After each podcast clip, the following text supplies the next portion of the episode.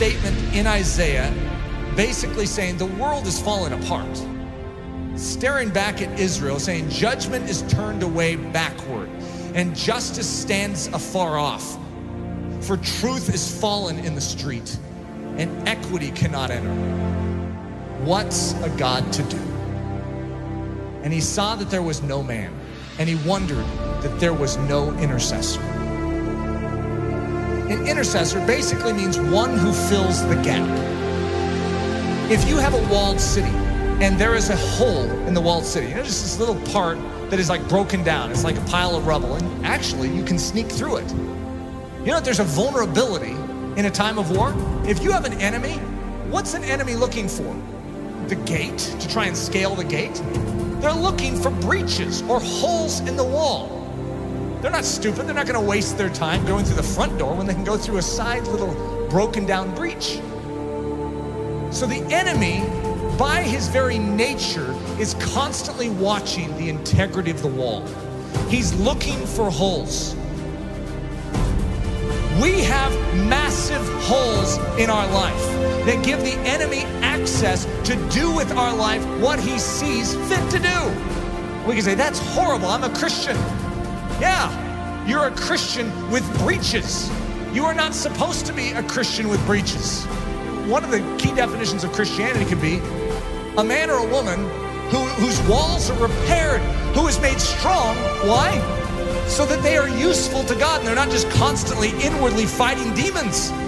They can be outward focused. God says to Israel, I will bless you so that you can become a blessing to the nations. God's pattern is to make you strong so that you're useful. There is a hedge that is supposed to be built up around your life, and it very likely isn't. You need a strong man. You need someone who can step in and fight off that enemy to make you strong so that you can start focusing outward instead of on your own issues. Most of us as Christians, the church is so weak because we have literally less than 1% of our time that is able to focus outward because we are so caught up in our issues and our difficulties. Even the healthiest among us, we have issues. We have difficulties, whether it's relational, whether it's financial, whether it's health, we have issues. And there's a dying world out there. You know that 150, estimated 150,000 people died and went to hell today? Let's think about this. What did we all do about it? Did we take a step forward in beginning to do something about it? Or are we just stemming the tide from our life falling apart even more than it is? We are living on the defensive instead of the offensive. What we need is the same thing God was looking for back then. The walls are broken down. The city is in disrepair. Israel is, is without a defender. Where's the intercessor? You know who Jesus Christ was? In a nutshell, he's the intercessor. He's the man who stands in the gap. He's the strong man who came and took the full blow upon himself so that we could gather our wits spiritually and awaken and say, I'm in. Thank you for rescuing me. Literally, he took the blow. Everything that was aimed right at you to absolutely decimate your life, he took it square on. Without even a whimper, he took it for the joy that was set before him because he valued you so much. He took the blow. See, one of the things that happens with the life of Jesus, we have a tendency to make him a mousy character we have a tendency to diminish his manly strength. We are talking about the greatest warrior of all time. In the Old Testament, the term is Lord of hosts, the captain of captains, the general of generals. And he's a general that led his troops into battle with his own life. He's the one that did it. All the rest of the army was cowering in the background. They couldn't fight this army, and he stood up single handedly and defeated them. That is our intercessor. That is our King. In the same way that he stood for you then, I want you to know, he still stands for you now. When you behold the cross, and you behold the resurrected Christ, and when you behold the ascended Christ who sits at the right hand of the Father, you no longer will just remain where you are. you will say, God, do it all within me. For your glory, make me strong. Make me strong to give.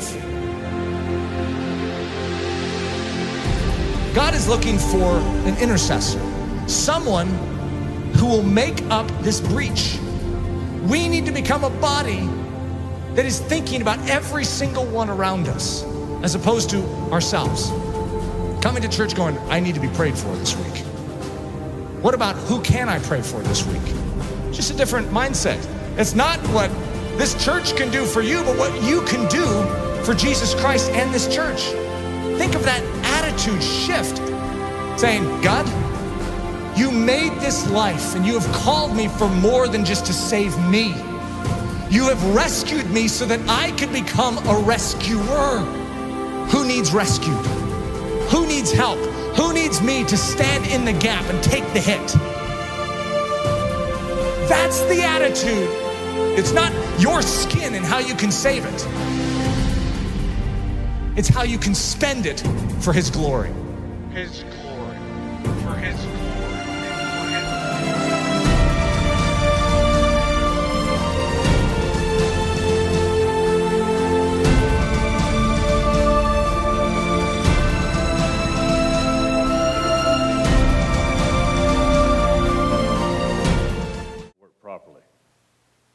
You see, we have this mindset, even as Christians, as American Christians, that this world was made for us. We want it our way and we want it yesterday. I mean, think about it. And I know we talk about this and we hear some of this sometimes, but I mean, I want you to think about your own self. You say, oh, Brandon, I, I try not to be that way. The last time you went to a fast food restaurant, was it fast enough for you? I mean, they served you in eight and a half minutes. And you're like, could have been five. You see, we live in a culture where everything revolves around making us happy and doing it in a way that gets us to the next place we need to go because we're busy, we're important, we got things to do. And today I want you to understand that Jesus Christ came for you, and that's true. But he came to redeem you. He came to save you, to rescue you, only to equip you so that you can go and be a rescuer. If you think that Jesus Christ came to make your life peaches and cream and you're good now, then you are foolish and wrong. I tell you that because I love you because there is no such thing as a halfway Christian. Jesus Christ is looking to pour into you so much so that you cannot help but to spill out onto everyone around you. You say, Brandon, I wasn't cut out for leadership. I wasn't cut out for ministry. I don't know how to evangelize. I don't know how to do those things. Let me tell you something right now nobody does. Evangelism is not something that you necessarily learn how to do, but it is a product of someone that you know. You see, true evangelism is not a five step process by which you lead someone to know something about something. It is it is a position in life by which you are so filled that you cannot help but to evangelize those around you because it is who you are. Evangelism is not something that you do. Write this down. It's not in my notes, but it should be in yours. Evangelism is not something that you do, but it is someone that you are. Evangelism is not something that you do, but it is who you are. Don't you understand that as you live out of the overflow and the abundance of Jesus Christ in your life, you will quite naturally evangelize? Now, that looks a, a, a lot different and as different as you look from each other. One of you may evangelize with words, may one of you may evangelize with your life or with service. One of you may evangelize in, in this way and another in this way. I, am not, I'm not telling you how to do that necessarily. All I'm telling you is, is that if you are not moving, growing, maturing, and, and living and loving and, and, and pushing people towards Jesus Christ in some way, by your example at least, then you need to check your relationship with Jesus Christ. We are not called to, to sit and watch from the sidelines. No, sir.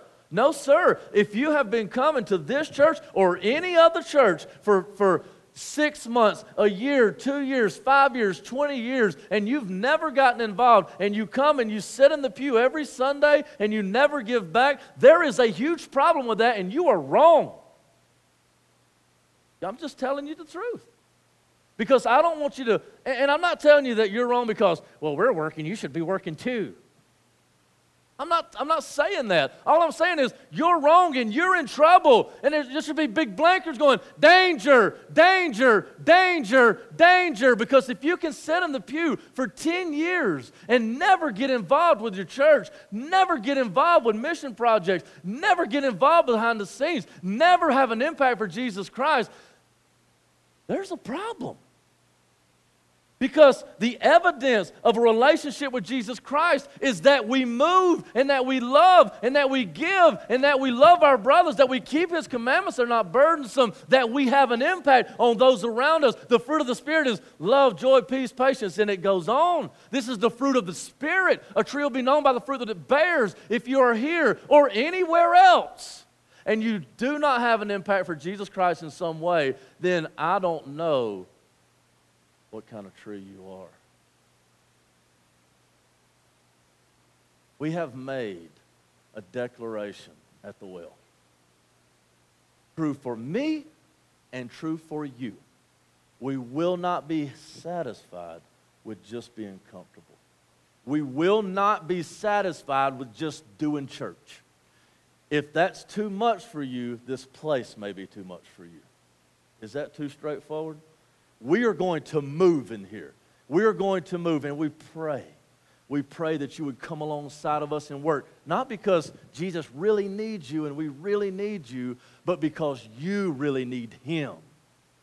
You really need Him, and you need to get involved. And I'm telling you right now, if you are wondering why you've not experienced Jesus Christ in a way that everybody else around you may seem to be experiencing Him, check how you're being used by Him because until you experience that, it's hard to know Him. Okay? That's just a disclaimer just an intro. Let's get into the scripture. I want to pray before we do. I want to ask God to continue to move in this service like He's already been moving. I am praying that you would not only see the call, not only answer the call, but that you would get on your face and that He would, would work in you in such a way that the call would be popping off all around you and that you would have an impact on others, that they would see their call through you, that they would be equipped by you and through you to do what God has called them to do. I'm telling you that this is it shouldn't be, but it's revolutionary. It shouldn't be, but it's revolutionary that there's no spectators in church. Church is not a spectator sport. There's no, there, there should be nobody on the sidelines. Now, maybe there are a few unbelievers here. Maybe there's several unbelievers here. I'm not necessarily talking about you right now because, you know, you, you might not know, you know, who this Jesus even is, you know. I still say that you need to come and see us. Come and, and see what God's doing. Come and see. You might not hear your call yet because you don't know the one that's calling. You, not, you don't have that name yet. I pray to God that He would reach out to you and that He would remove your heart of stone and replace it with a heart of flesh and that you would hear His voice and say, But to all of you who claim the name of Christ, you have no right to spectate. You see, just like we have become consumers. American, American culture and America is, is, is, is filled and overwhelmed with consumerism. We want, we want, we want, we want. And everybody around you says, yeah, that's good, that's right. Ever, you know, you see the billboards, you know, this is what you need. You know, I, I walk down the aisles at the grocery store, and it's so funny because I'll be walking with my wife, you know, and my wife's in New York, so I might get a little crazy today because I don't have her. Y'all just y'all pray for me. Yeah, yeah, yeah. Uh, she's in New York, and, and I have I have sinned since she's been in New York. I'm telling you, I got a bag of chocolate covered peanuts called Goobers beside my bed, and I'm like watching TV, drinking milk. You know, I'm like, oh my gosh, you know, the kingdom of, of heaven is uh, calling my name to repent. you know, because the kingdom of handles is in hand. Uh, I, I, I, I look at my wife. We walk through the grocery store and and I'm, and I'm amazed. And, and once you see, once you understand this, and you, I know you already do because you live in America, all you got to do is think about it for two seconds. And we walk down the aisles, and everything on the shelf is calling out your name. I am for you. I am for you. Oh, I am for you. You go to the, you go to the stores, the Sears, the mall, whatever. You, you know, they're, they're calling out, Oh, wouldn't you love to have me? I will make your life better. You need me. Consume me. I will, I will make you better. I will, I will be your God.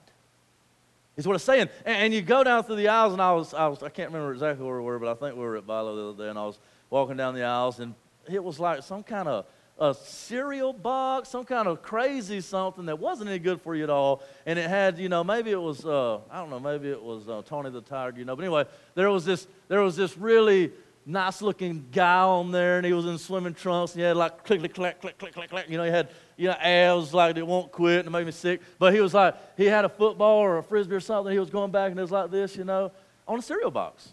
And I told him, I was like, we need to get these frosted flakes right here because I want to look like that. I'm telling you, if I could just eat this box of, you know, it's all about you. What'll make you look good? What'll make you feel good? Christianity is not this way, guys. Jesus Christ did a, a work that you actually really need, but it was to equip you so that you could feel the needs in others. This is such a crucial part. Where's our intercessor? You saw in the video, where's our intercessor? There are so many breaches in our wall. And you got to understand, you're the wall, you're the church. And we have so many who are so hungry and so needy that they can't turn and feel others' needs. I understand there's some storms in the room, and some of you have legitimate needs. I'm not saying that needs are bad. But I'm saying that if you have been in continual need for the past five years, what's going on there? There's something deeper. There's something deeper. You need to be built up in Jesus Christ so that you no longer need like that, but that you can pour out to others that have need so that they could be full, so that they could pour out to others that have need. Let's get into the scripture. We're in Ephesians chapter 4. We're going to be looking at verses 11 through 16. Ephesians chapter 4, verses 11 through 16. The, the, the title of today's message is Your Call is Jesus' Vision. Your call is Jesus' vision. And we, took, we looked at Jesus' call last week. We're going to look at your call this week. Listen to verse 11.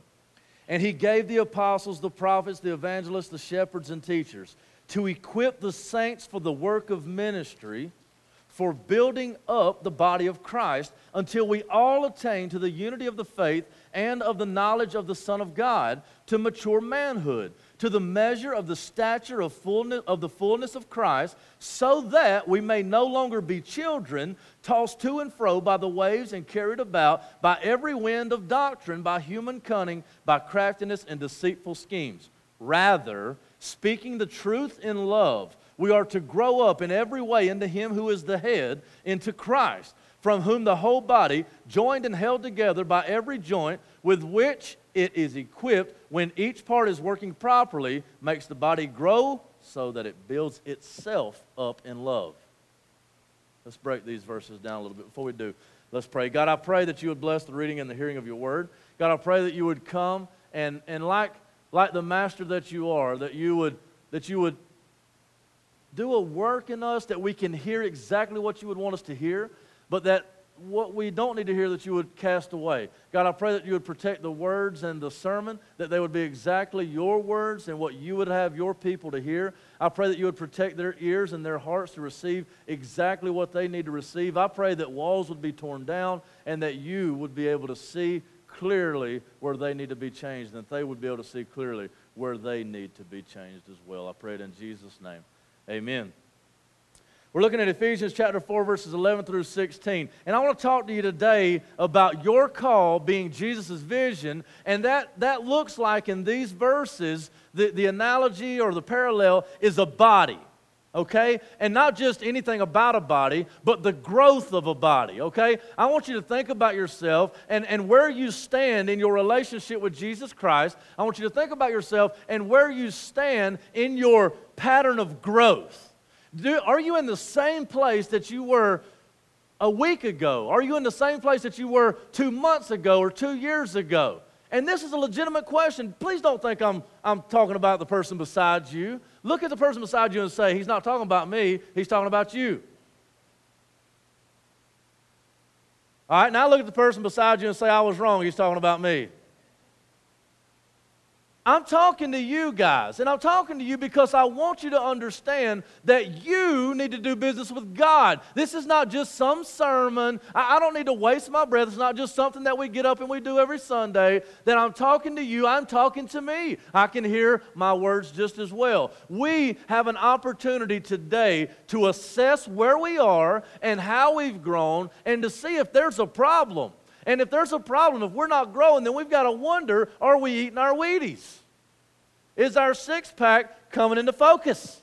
Because the frosted flakes are entering the gut. We got to understand that in order to grow, we've got to take Christ in. In order to grow, we've got to take steps. We've got to train. We've got to experience Him so that we can see Him, so that we can move in ways that we've never moved before.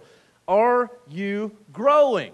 The first part of this sermon I want to share with you is continual growth is vital to you and us.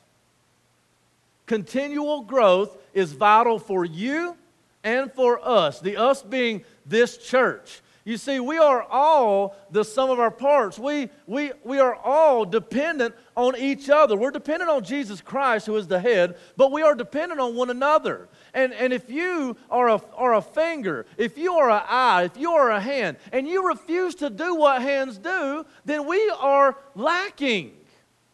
You see what I'm saying? We are lacking. There's a lot of feet in here that refuse to walk. You just want to go to the house and sit. And idle feet get nothing done. You see, we are all part of the body of Christ. And when we work together, there at the end of the verses, we're skipping a little ahead, but listen what it says. When each part is working properly, it makes the body grow so that it builds itself up. You see, we don't, we don't understand that, that it's just as much your job, if not more, to build this church up than it is mine. You say, Brent, preacher, that's your job. You're the one that preaches the message. You're the one that does that. You're the one that meets the needs. You're the one that's called by God. Nuh-uh, no, sir. Uh-uh. It's your job. Did you hear me? Your job is to build the church. Your job is to do the work of the ministry. Your job is to build up the body. My job is to help you know how to do your job.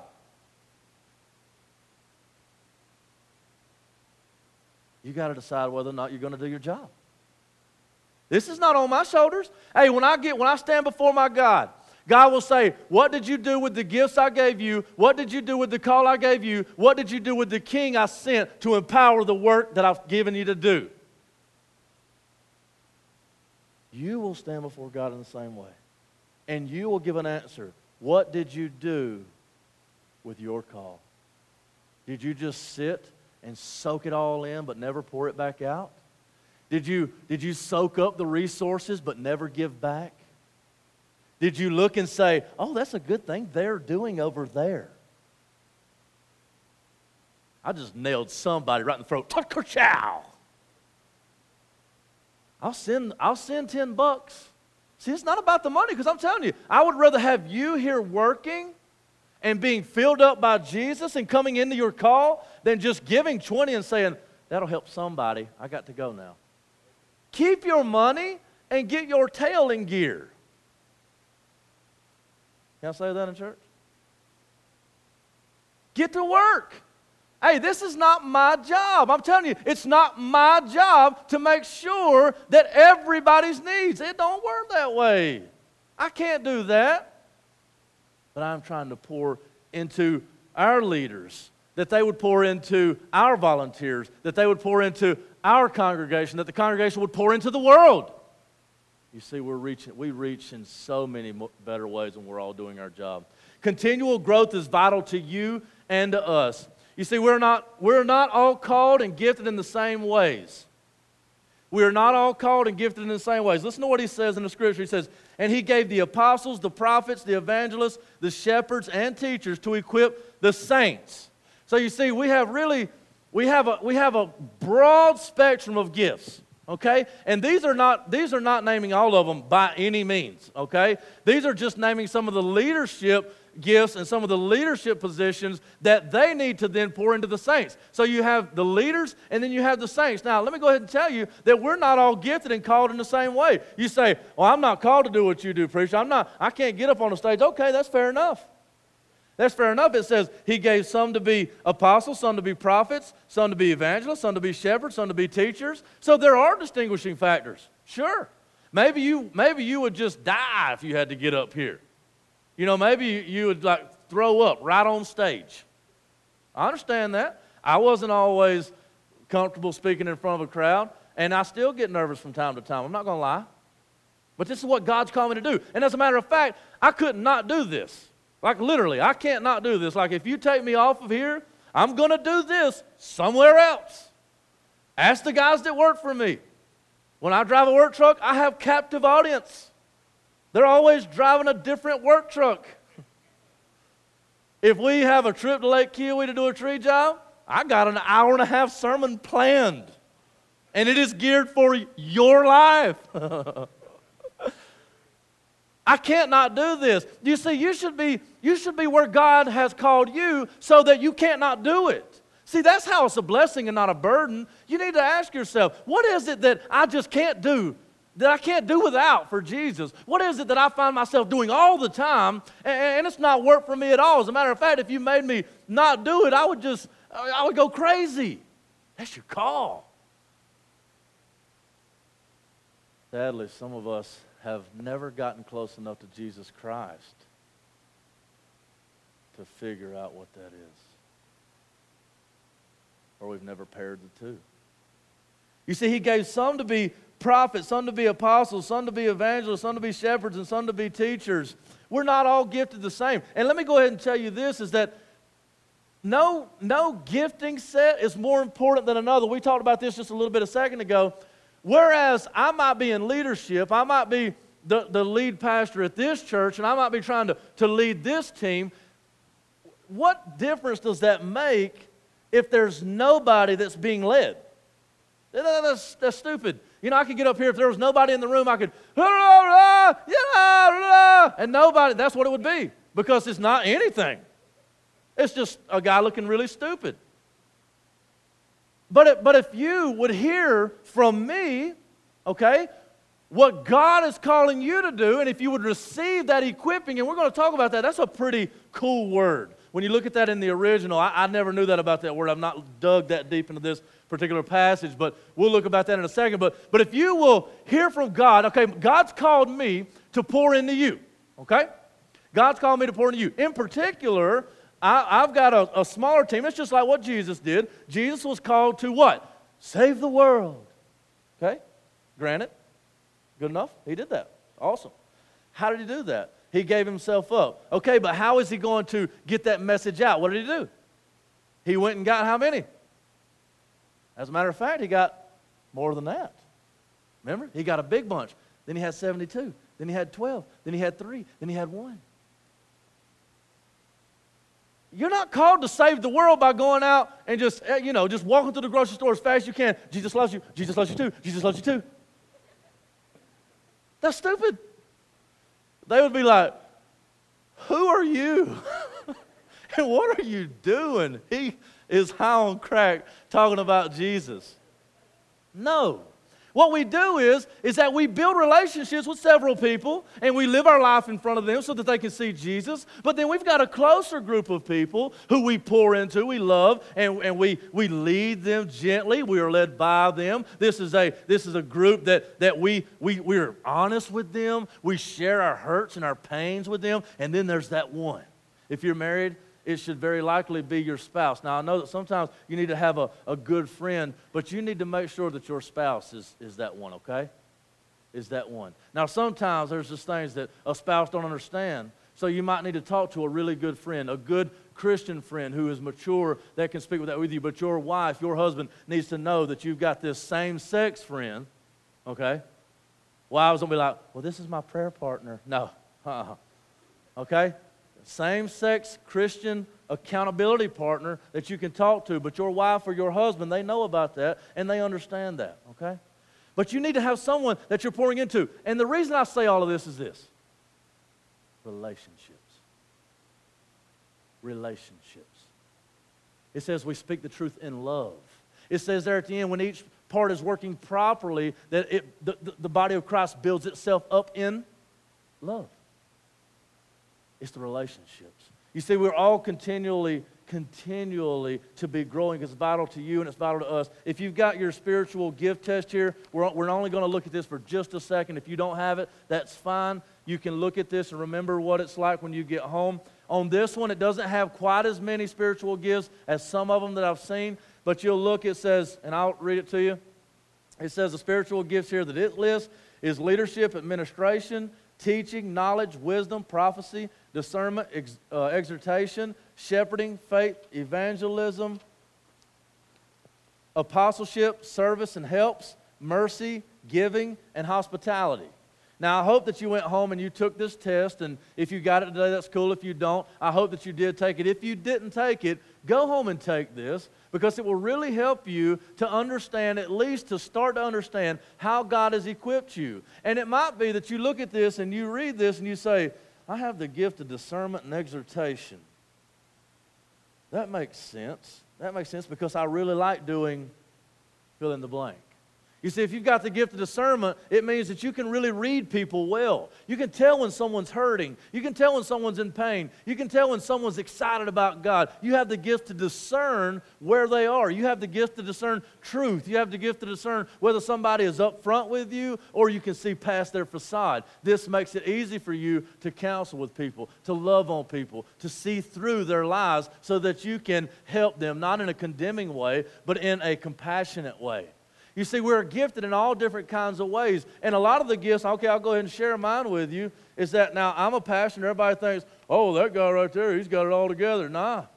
Look, I, I, my, gift, my gifting is, uh, my top ones were uh, knowledge and prophecy and evangelism and teaching. Okay? My worst ones were discernment and exhortation and mercy.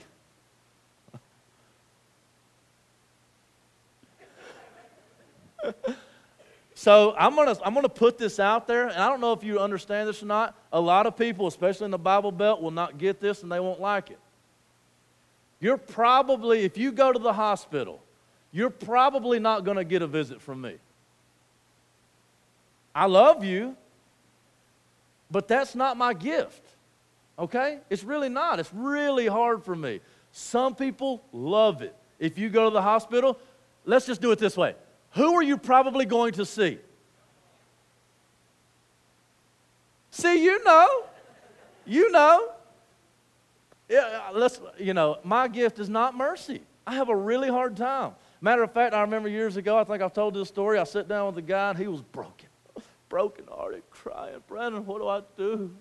My girlfriend, my fiance left me and I don't know what to do. And I said, Well, tell me what's going on, man well, we had this problem, this problem, and this is what I did, this is what she did. And I said, oh, here's the problem. Look, look at this. I mean, this is the sin. Look at the sin you got in your life, brother. And you got, I mean, she's really got some stuff to work on, you know? And he's looking at me like, I just needed a hug. I'm like, get your act together, man. You just hit yourself on a hammer. You just hit yourself on the hand with a hammer going, my hand hurts. You know, I don't have that gift. It's, I'm working on it. Now, let me tell you, that's, that's not to say that I don't need to work on that. And I do go to the hospital. I've come to the hospital to visit some of you in here. I have. That was hard for me. That was really hard for me. I mean, it really was. You know, I'm walking in going, God, what do I say? You know? Repent! you know, that, I mean, what do you say? I, am a preacher, I'm a teacher. I, I, like to dig into the Bible. I like to tell people to get their acts together because you're acting stupid. You know what I'm saying? You can't tell that to somebody who's sick. They'll get sicker. It doesn't, it doesn't work. And so I'll go ahead and tell you that discernment. Discernment is not my gift. And you can ask my wife. I overtrust all the time. I, if you don't have the gift of discernment, you're getting burned all the time. And I'm like, man, I didn't see that coming. Now, my wife, she has the gift of discernment. And I promise you, it has run. this. Hey, listen, this is not a joke. This is not a game.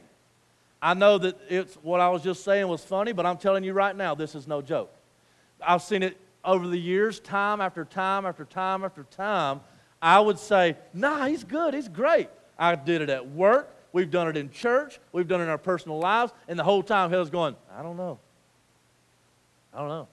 There's something about him. There's something about him. And I, and I will get, and, and I'm, I want to trust. No, they're good. I can help them. I can lead them. I can show them Jesus. And she's like, no, no. And I've gotten burned time after time after time. Thank God, Heather. Well, a time or two, she's been like, I told you so. and I'm like, don't do that. That hurts my feelings. But I understand because I don't have the gift of mercy. But I don't have great discernment. But Wesley does. Wesley's got a great gift of discernment. You see, Mark, he is not merciful at all. If you know Mark, then you know he is rough as a cob. I'm just telling you. Mark was sent here to, he, he jokes about it and says, I was sent to the world to keep Brennan humble. No, he really was. All the time. He's telling me, man, remember, you're not that good. Thanks, brother. I love you so much. No, but for real, that's his gift. It's how we're gifted. And this is just some of them. I can go ahead and go down the line. I don't have the time. Look at this and pay attention. This is not a catch-all, and there'll be there'll be mistakes on here, but it'll help you to get a good start. And what it'll help you to do, if nothing else, is to understand that you personally, I wish I could take the time to look at every one of you in the eye. And I'm talking to you. Actually, I was, I was really actually talking to you. You actually have gifts that God has given you personally, you and you. You have a gift that if you would exercise your gift, that if you would see Jesus Christ and that you would feel Him, get close to Him, let Him shape and mold and whittle you into what He has called you to, and sharpen your sword and to sharpen your gift, you can make a huge impact for Jesus Christ. You are expected to make a huge impact for Jesus Christ. You see, we are all gifted differently, and we are all expected to use our gifts to build up the body. We are all called to help each other grow up into our call. We are all called to help each other grow up into our call. Listen to what it says. It says, And he gave the apostles, the prophets, the evangelists, the shepherds, and teachers to equip the saints for the work of ministry. To equip the saints for the work of ministry. You see, it's not always easy. It's not, it is already 1159. What in the, it's not always easy to do what God has called you to do in the time that He's given you to do it. So y'all better hold on a minute. I'm not even, this is ridiculous, okay? All right. What was I saying? Squirrel! All right. We're all called to help each other grow up. We might have to do one more of these next week. We're all called to help each other grow up into our call. Let me, let me give you a little example of this. It's not always easy to do what God has called you to do because a lot of the times God has called you to work with people who are far less mature than you are, who do stupid stuff, but they need you in their lives so that they can get past the dumb part, the messy part, the dirty part, the needy part, so that they can get to a place where they can then clean up after somebody else. It's like the one good thing about it, you know? I'm helping you right now, but you're going to help somebody later. you know what I'm saying? You're going to get it back. I'll give you this example. My kids, you know, I use them all the time. Well, you are, you know, the reason why is that there's so many parallels. And you are to be a spiritual father to the people around you, a spiritual mother to the people around you. You are called by God. I don't know if you realize this, but you are called by God to help the person beside you grow up into who God's called them to be. Look at the person beside you. Say, oh, man. You are called to help them grow up. Now, that might mean that, that you uh, reach into the darkness and you help them to come out of the darkness. They might not even know Jesus yet. But it might mean that you have to get your hands really, really, really dirty. It might mean that it's just disgusting at times because you don't understand how that could possibly happen. You see, my wife is going to New York City, and I don't know if she planned this or if it was just God laughing at me. But Asher has had the worst case of diarrhea I've ever seen in my entire life. hey, ask my mama. She is here. In two days, he blew out, not diapers, 10 outfits. And you trying to pick a 10 month old up who has blown it everywhere and try not to get it on you.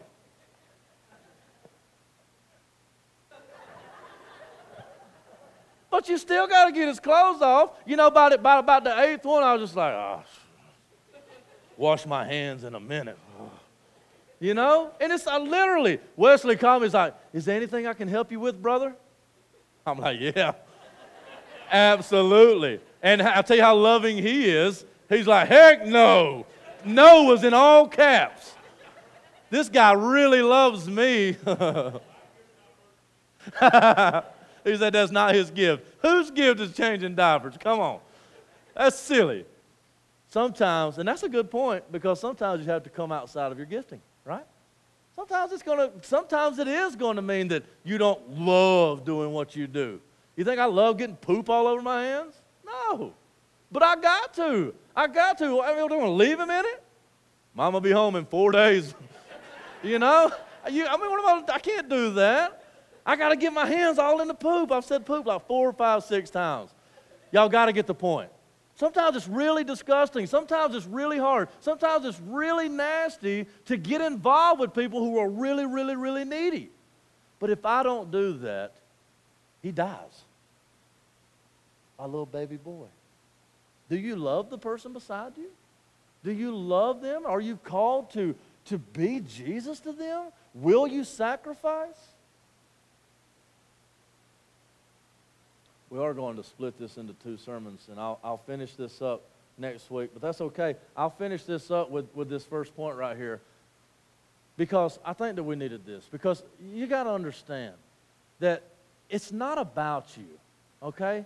It's not, it's not about you always doing things the way that you think that they should be done. You know, that what we did was a little outside the box with the prayer, but we felt God saying, look, we need to bathe this thing in prayer. I need to look, okay? It's not going to be easy for me. I told Wesley before we ever prayed and sung the prayer. He, you, I don't know if you know, but that was improv. God was giving him those words to sing.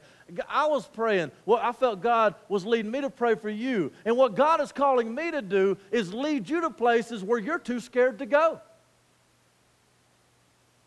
Is that going to be easy? Absolutely not. You're going to be like, no, no, I don't want to go. I don't want to go. You know, Titus is actually, you know, I'm, I'm, training this. I should get the best husband in the world award after this week because I have got three. But praise God for Tweet. Used her gifts and came, got two of mine last night. And I was like, are y'all sure y'all want to go? You know, are you sure? Are you sure? Whole time I was thinking, please, God, be sure. and when they walked out the door and the door closed, and I was looking to see if they got far enough away, I said, Hallelujah. but Titus, you know, I'm trying to help him to grow up into the person that he wants to be. But he don't want to do all that is going to be required of him as a man. He'll even change a pee-pee diaper and feels good about himself. But when it comes to a boop boop diaper, I can't do that. I'm only six. But it's my job to. Now, I'm not going to, okay, don't email me. I'm not making my six year old change the dirty diapers, okay? I was just kidding about that. But my job is to lead him into places that he don't want to go. Because I see from where God has placed me, I see where he needs to go in order to be who God's called him to be, right? And so what I've got to do is I got to push him. I hope that you receive the push. I hope that instead of pushing back, I hope that you actually move forward. I need for you to take a step, not because I need you in the church, not because I need you to do this or I need you to do that, but because I want to see you grow up. I want to see you to grow into the mature man that these verses are talking about. I want to see you be who God's called you to be, to be a full grown man, to be a full grown woman, to be able to use the gifts of God. You see what it says here, and this is the last. I want to share that word with you. I was telling you it was pretty cool. Listen to what it says. And he gave the apostles, the prophets, the evangelists, the shepherds, and teachers, this is the word right here, to equip. That's actually one word in the Greek, but to equip. You know what that word means? It means to, it does mean what it says, but there's so many more connotations to it. It means, that word to equip means, it means to set right, to, to, to put into place. And literally, if you go on deeper, it means it's the same language that, that, that's, that's used to say to set the bone.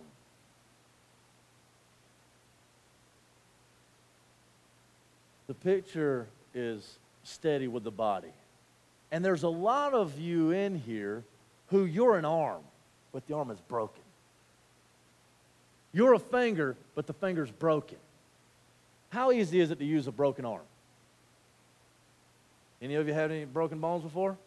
How easy is it to walk on a broken ankle? How easy is it to grab your spoon and eat with a broken wrist? Your mouth's trying to do things it wasn't designed to do. Your body suffers. And so, literally, what my job is, and what the other leaders' jobs is, and what some of your jobs is, is to set the bone. Ooh, you know how bad it hurts to set a bone? I'm, not, I'm sure you've seen the movies, which I'm sure can't do it justice. When they come in and they have to literally break that bone back into place, that's painful sometimes. But it is what these verses are talking about, and you guys can come on out and start playing. We're about to wrap it all up. It, the last point is grow always, growth always requires pain. Growth always requires pain. You see, he gave some to be prophets, evangelists, and so on to equip the saints for the work of ministry. We'll get into the work of ministry and to the building up of the body of Christ next week, and we'll finish up next week. But he gave those to equip the saints, to equip the saints. You see, it is my job, as hard as it may be for you to understand, as hard as it may be for you to do what God is calling you to do through your leaders, to get you to a place where you can actually be useful to the body. It's not my job to go out and evangelize the world, at least not, not no more than it is yours. It is our job to go out there and talk to the world. But I am called to help you to see where God has called you to be. And if you're not seeing it, then I got to wonder what I'm doing. I need you today. What, and, and this is what I would like, and I want you to be honest. How many of you understand that you are called? There's a few of you in here, you're still struggling with whether or not you're even called yet. I'm praying with everything in me that you would understand that if you would only answer your call, if you would only answer your call, you would be filled up full and you would make a difference in the world.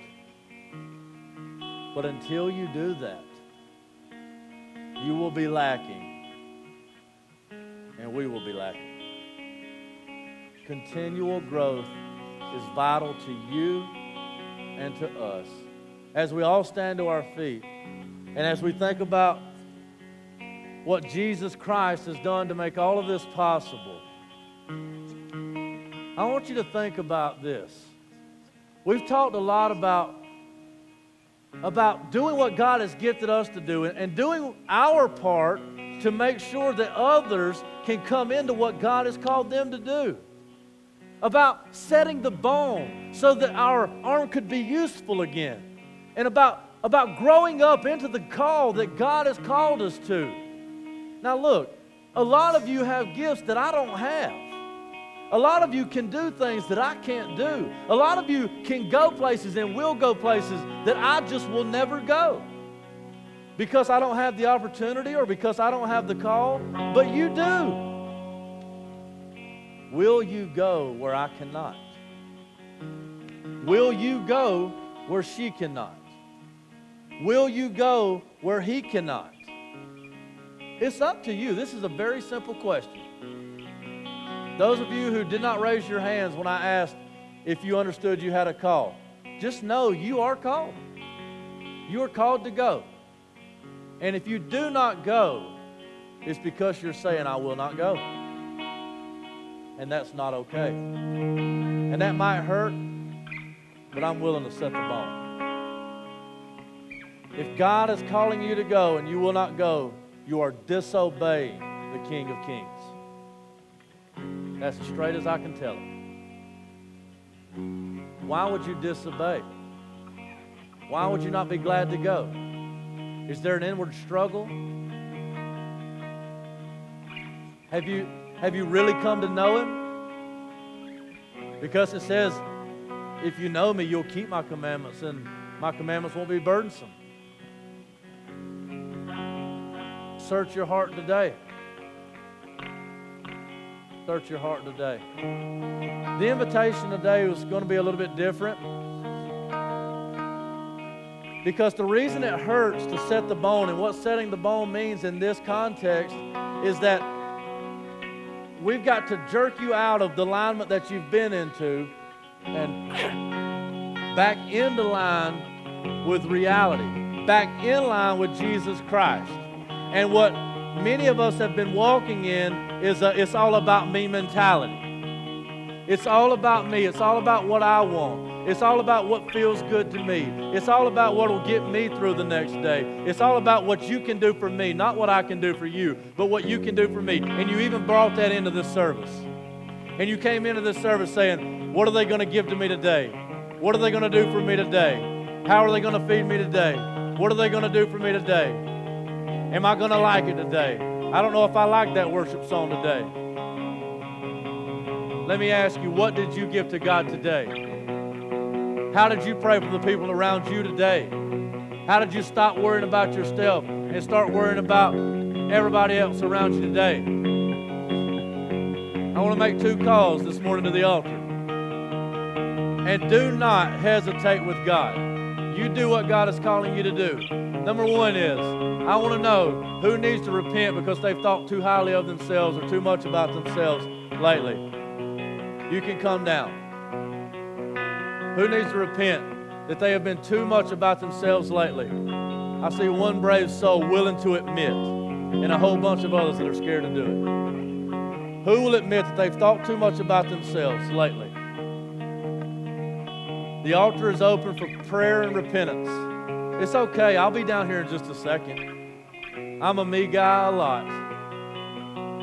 The altar is open. How many of you put off the needs of others because you're too concerned with your own needs.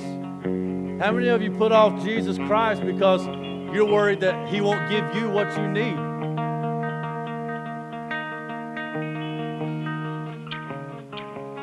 Thank you for your honesty. Thank you. Now, the second part of this is who is willing to come and lift up to God those around you? those around you that are in need, those around you who have needs that, that far outweigh anything that you have. Who is willing today to be an intercessor, to go before God for someone else, to go before God for a need that you know someone else has, to cry out to God for someone that is close to you, someone that has just come to your mind right now? We need intercessors in the church. We need someone willing to stand in the gap. We need someone willing to look crazy for Christ. We need someone that's willing to say, I will get on my face for you since you will not get on your face for Jesus.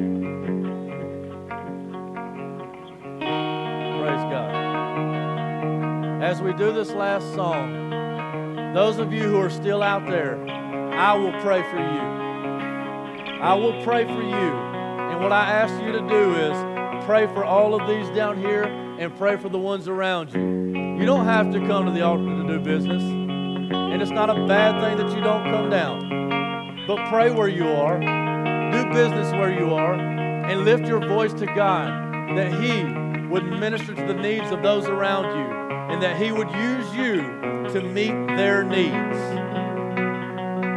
Let's cry out to God together.